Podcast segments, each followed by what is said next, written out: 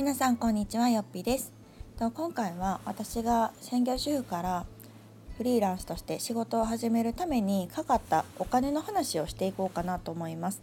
というのもなかなかこうお金の話って一般的にはしづらいというか特にこう起業する時とかってどんなお金がかかるのっていう想像が私も全然つかなかったので知りたかった部分なので今日はお話をしようかなと思います。えっと、まずですねまあ、どんな仕事をするかによってもちろん開業費用であったりとか準備期間とかっていうのは変わってくると思うんですけど、まあ、くまで私の場合ですね、えっと、ブログを始めるとかあとは、まあ、企業の在宅ワークに関しては、まあ、一応雇用という形態なのでちょっと省かせていただきます。まあ、自分が個人でやってるフリーランスの仕事に関して言うとえっ、とね1万円かかってないと思います。うん、これが結構あの衝撃というか私はなんかフリーランスになるって結構何かとお金がかかるのかなとかと思ったんですけど実質その1万円っていうのも、えっと、ワードプレスでブログを立ち上げたお金なんですね。うん、なのでそれ以外はお金がかかってないです。もちろんあの開業届を出すのもお金いらないし私の仕事の場合は特にこう在庫を抱えたりとかどこか事務所をね、借りる必要もないのでそういうこう元手がいらないんですよね。あとこう在庫が残るわけじゃないっていうのはすごく大きくってこう仕入れる必要もないので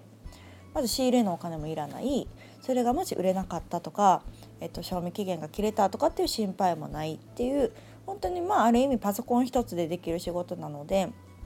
うん、そういう意味ではすごくこうハードルはめちゃくちゃ低かったです。なので実際かかったのはワードプレスを始めるために、えっとね、ちょっとややこしい話になるんですけどレンタルサーバーっていうのを借りないといけないのと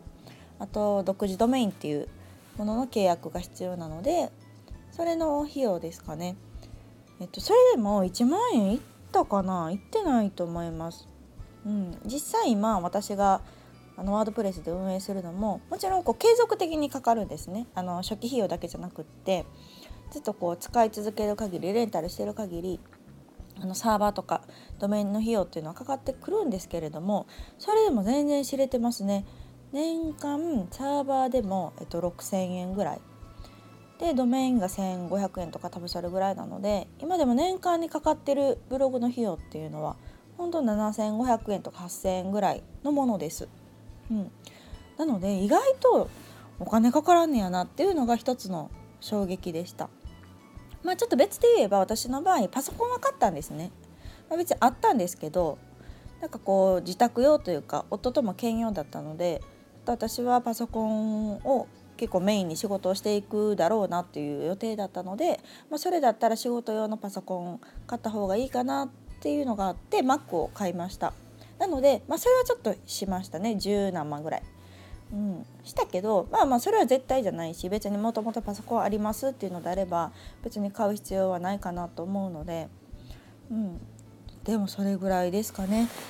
Mac 買う時もちょっと勇気はいりましたけどね今後うまく軌道に乗るのか分からへんし Mac もなんとなくね起業家さんといえばみたいなイメージで買って全然 Windows からの切り替えが結構難しくてですね慣れるまでに。うん、っていうのはあったけど、まあ、今はその Mac であの仕事をしているという状態です。なのでうん本当にこう費用がいらない、うん、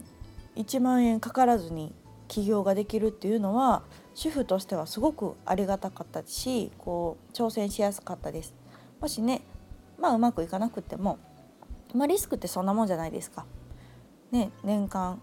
1万円もいかないリスクであれば、まあ、やってみる価値はあるかなと思って始めたっていうところでもあります。ブログはブログというかサイトっていうのは、まあ、持っておいた方がいいかなと思うので、まあ、今ねアメブロとかあと SNS インスタとか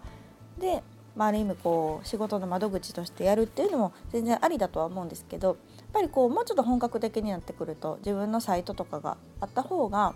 なんか皆さんね検索とかする時に検索しても Google とかで検索してもこうインスタとかって出ないじゃないですかインスタの何て言うんだろうアカウントは出ても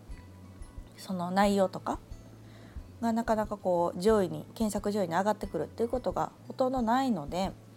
まあ、そういう意味でも私はワードプレスで、まあ、つサイトを持っておくといいんじゃないかなっていうのがあるのでまあかかる固定費としてはそれぐらいかなと思います。うん、ワードプレスの場合はもし1個2個3個ってあってもサーバーは1つでいければあのお金はそれ以上かからないので、まあ、ドメイン代はかかりますけどねなので、まあ、それぐらいでこう自分のこう店じゃないですけど別に店持ってるわけじゃないですからね、まあ、自分という名前で仕事をしていくことができるのであればすごく良かったなと思ってます。多分これがうん10万20万とかもう少しかかるとかであれば私もなかなか一歩踏み出せなかったというか挑戦もしづらいですよねやっぱりリスクが高いので。うん、なんですけど、まあ、それぐらいの初期費用というか、まあ、かかる固定費で何かが始められるのであればっていう気持ちで始めました。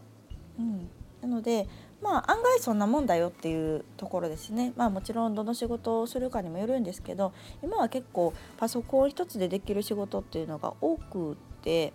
まあ私みたいに自分で何かこうサービスを作るっていうのも一つだし